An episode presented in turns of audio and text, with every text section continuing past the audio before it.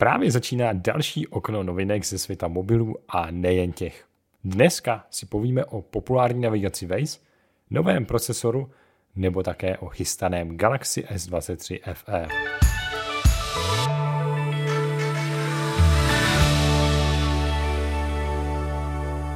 Tuto epizodu přináší Mobil Pohotovost, kde při zakoupení nového telefonu získáte zcela zdarma prodlouženou tříletou záruku, a to dokonce i na nový iPhone nebo Samsung. Více zjistíte na mp.cz lomeno prodloužená pomlčka záruka. Vítejte pod zlatou lampou. Ahoj Přemku, jak se máš? Nazdar Míro, cítím se tak trochu naladěný na letní dobrodružství, která nás čekají, asi nejsem jediný. Doufám, že se máš taky dobře a doufám, že se mají dobře i naši posluchači. Ano, taky, taky se těším na dovolené, ale nebojte se, náš podcast bude nadále vycházet i v létě, takže o nic nepřijdete. No a dneska se do toho teda asi vrhneme. Máme tady zase tradičně čtyři novinky a co pak tam máš ty teda před nějaký Waze jsem zaslech? Ano, je to přesně informace kolem Vejzu. Nevím, jestli to ví všichni naši posluchači, ale Waze spadá pod křídla Google. Ten ho koupil už v roce 2013, pokud si správně pamatuji. A tak nějak se očekávalo, že Google ho zruší a že to celé integruje do Google Map a prostě Waze tady nebude. Ale světe div se, Waze tady stále existuje, stále funguje, je to samostatná služba. Byť jako jsou tam nějaké vlivy Google, integrace služeb nebo získávání informací, mapové podklady a tak dále. Je to nějak propojené, ale stále je to samostatná společnost. Ale Waze teď prochází nějakýma změnama, protože do této chvíle poskytoval své vlastní Eh, nebo svůj vlastní reklamní systém pro inzerenty, kteří takhle mohli eh, inzerovat přímo ve Waze a Waze takhle získával finanční prostředky. Google se rozhodl, že tady tento systém zařízne a nahradí ho kompletně svým vlastním systémem. Takže ve Waze mapách a Waze navigaci budou nově Google reklamy, No a s tím také souvisí jedna záležitost, že bude se propouštět přímo z Vejzu a konkrétně v oddělení, které nabízelo a prodávalo tady tyto reklamní prostory partnerům a tak dále. Takže dochází tam nějaké redukci. A jenom do kontextu, Waze není nějak extra velká společnost, údajně má kolem 500 zaměstnanců, takže i tak dojde na nějakou redukci. Jestli to znamená nějakou předzvěst toho, že by se začalo dělat nějaké změny pod kapotou Waze a nakonec to celé bylo jenom přebrandované Google mapy nebo něco podobného. To vůbec takové náznaky tady nemáme a ani by to, myslím, nemělo hrozit v nějaké dohledné době. Waze bude stále samostatná služba, ale bude více využívat právě Google služby a dejme tomu i ty reklamy tam budou přímo od Google a od jeho sítě. Takže to je asi také ke změnám kolem Waze, ale nemusíte se eh, teď strachovat. Pokud používáte Waze, tak by měl stále fungovat, jak funguje a stále by měl získávat aktualizace. Mhm, tak to je dobře. Já mám Waze rád, Waze používám. Používáš taky Waze? Ne, já používám Google mapy a už kolikrát se mě to osvědčilo. Například jeden náš eh, redaktor takhle používal Waze a nakonec musel dojíždět na naší destinaci přes trajekt. Takže mám lepší zkušenosti s Google Mapou. Hele, já mám s Wazem vlastně dobré zkušenosti, protože třeba oproti Apple mapám je to opravdu výborná věc. Tak to musím souhlasit, oproti Apple mapám je možná lepší cokoliv. Asi jo, to je lepší. V naší lokalitě teda. I, i papírová mapa. Možná i mapy od seznamu jsou lepší než Apple mapy. No to rozhodně. A tak dobře, tak to jsme se shodli a můžeme se posunout další novince. jo, jo.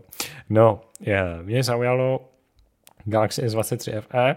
Na prvních renderech nám teď eh, unikly, jak to bude vypadat. No a jak to tak vypadá, tak eh, bude to celkem podobný Galaxy A54, tedy té střední třídě, pravděpodobně plastový rám a nejspíš ty záda Možná budou plastový, možná skleněný, těžko říct. Nicméně celkově rámečky kolem displeje budou docela velký a bude to celkem ořezaný top model. Skoro až přemýšlím, jestli ten telefon vůbec dává smysl, když tady máme právě tu A54, ale spekuluje se, že teda o výkon se bude starat Snapdragon, což by mohla být značná přidaná hodnota, hodnota oproti A54, protože A54 má bohužel Exynos a ten výkon není úplně ideální, když jsem to testoval. Takže pokud tam bude Snapdragon, tak to bude jenom dobře.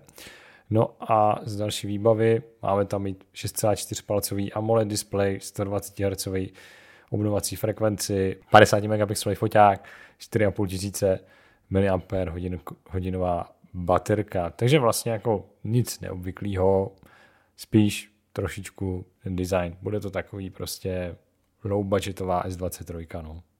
Já bych to spíš nazval jako, že to bude A54 Ultra. no, skoro se to tak dá říct, no. A54S, nebo něco takového. Pro, Ultra, to, je, no. to jsou moderní názvy dneska u těch mobilů, když to má mít víc výkonu. To je pravda, ty SK už se nepoužívají. Hmm.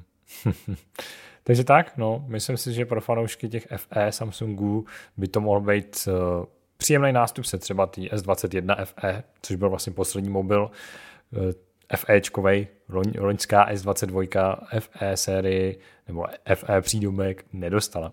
Takže já jsem zvědavý. No teď já jsem právě že zachytil, že Samsung se rozhodl S21 FE znova hodit na trh, tentokrát na indický hmm. a má tam Snapdragon 888. Okay. Jo, protože on, on to nějak asi spotřebovává součástky nebo co, ne, nedokážu si to vysvětlit, proč jako dělá takové to veletoče, ale tak uvidíme, jestli to bude mít vůbec úspěch. Hmm. Důležitá bude cena. To jo, no. Ta byla docela dobře nastavená, pokud si dobře pamatuju, S21 FE. No, a co tam máš dál? No já tam mám eh, tentokrát takovou zajímavou novinku z oblasti mobilních operátorů a konkrétně Vodafone, který se rozhodl v České republice spustit Vodafone One, což je taková služba, která už v zahraničí funguje a mnozí operátoři něco podobného nabízí. Ale v podstatě, já bych to vysvětlil. Tahle Vodafone One stojí na jedné aplikaci. Tu si stáhnete do mobilního telefonu a vy si vyberete jeden ze tří tarifů. Je tam Basic One, Super One, Premium One. Všechny jsou neomezené a jenom je tam, dejme tomu, limitovaná samotná rychlost připojení k internetu. Ten základní má 4 megabity, prostřední má 20 a ten nejvyšší to má neomezeně. Tady tyhle ty tarify si můžete zakoupit přímo jakoby přes tu aplikaci Vodafone One a pokud máte správný mobilní pod, uh, telefon s podporou eSIM, tak se vám rovnou stáhne elektronická SIM karta do mobilu a v podstatě i hned během pěti minut máte svůj vlastní tarif bez nějaké smlouvy. Není to ani na roky, není to na nic, je to prostě jenom takhle napevno dané. A e, je, je tam jediná možnost placení a to je přes platební kartu. Takže dokud platíte, tak máte ten tarif, jakmile přestanete platit, tak jako on se pauzne a zase, když začnete platit, tak pokračujete dál. Je to nejrychlejší cesta aktuálně k tomu, jak si pořídit tarif bez jakýchkoliv závazků, úvazků a podobně a cena tam začíná na 697 korunách za ten základní a ten super neomezený, tak ten má 1307 korun měsíčně. Je to taková zvláštní služba, takový jakoby mix předplacenky a běžného tarifu. Je tam jediné omezení – Tady tyto tarify nelze používat mimo zónu 1 v rámci roamingu. Jinak řečeno, v Evropské unii to můžete používat, ale kdybyste třeba odcestovali do Asie nebo do Spojených států, tak ten tarif tam nemůžete používat. Nemá vůbec žádnou takovou možnost, nemůžete si to připlatit. To je právě taková ta nevýhoda tady těchto narychlo pořízených tarifů. Kromě toho, že má eSIM, tak lze si také objednat fyzickou SIM kartu. Ta dojde do tří dnů. Ale pokud by vás zajímalo jenom takhle narychlo tarif, že potřebujete prostě na měsíc neomezený totálně nějaký tarif, můžete si pořídit Vodafone One. Je to zajímavá služba a pravděpodobně konkurence na to naběhne také, začne něco nabízet podobného. Hmm. To se mi teda celkem líbí, přijde mi to super nápad, takhle bych si to představoval, že to bude takhle jednoduchý, že jenom si stáhnu aplikaci, tam potvrdím předplatné, stáhne se mi ta SIMka a hotovo, nic dalšího neřeším. To mi přijde super.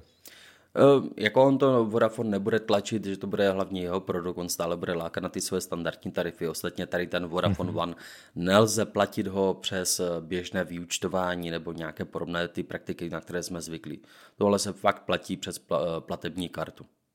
Ale, ale proč ne, upřímně. Já bych to klidně rád platil. Jediný teda, co koukám, tak je trošku dražší ten tarif než normální regulární tarify. Je to tak, že jo? Řekl bych, že ano a tady asi nebude moci člověk vyjednávat nějaké slevy, podpultové eh, nabídky a podobné věci. Prostě tady jsou tři tarify, chcete, nechcete. Pro Vodafone je to víceméně málo práce, protože ten systém mu funguje už v zahraničí, tak to jenom nabídl zde a oni takhle mají další možnost, jak nalákat další zákazníky.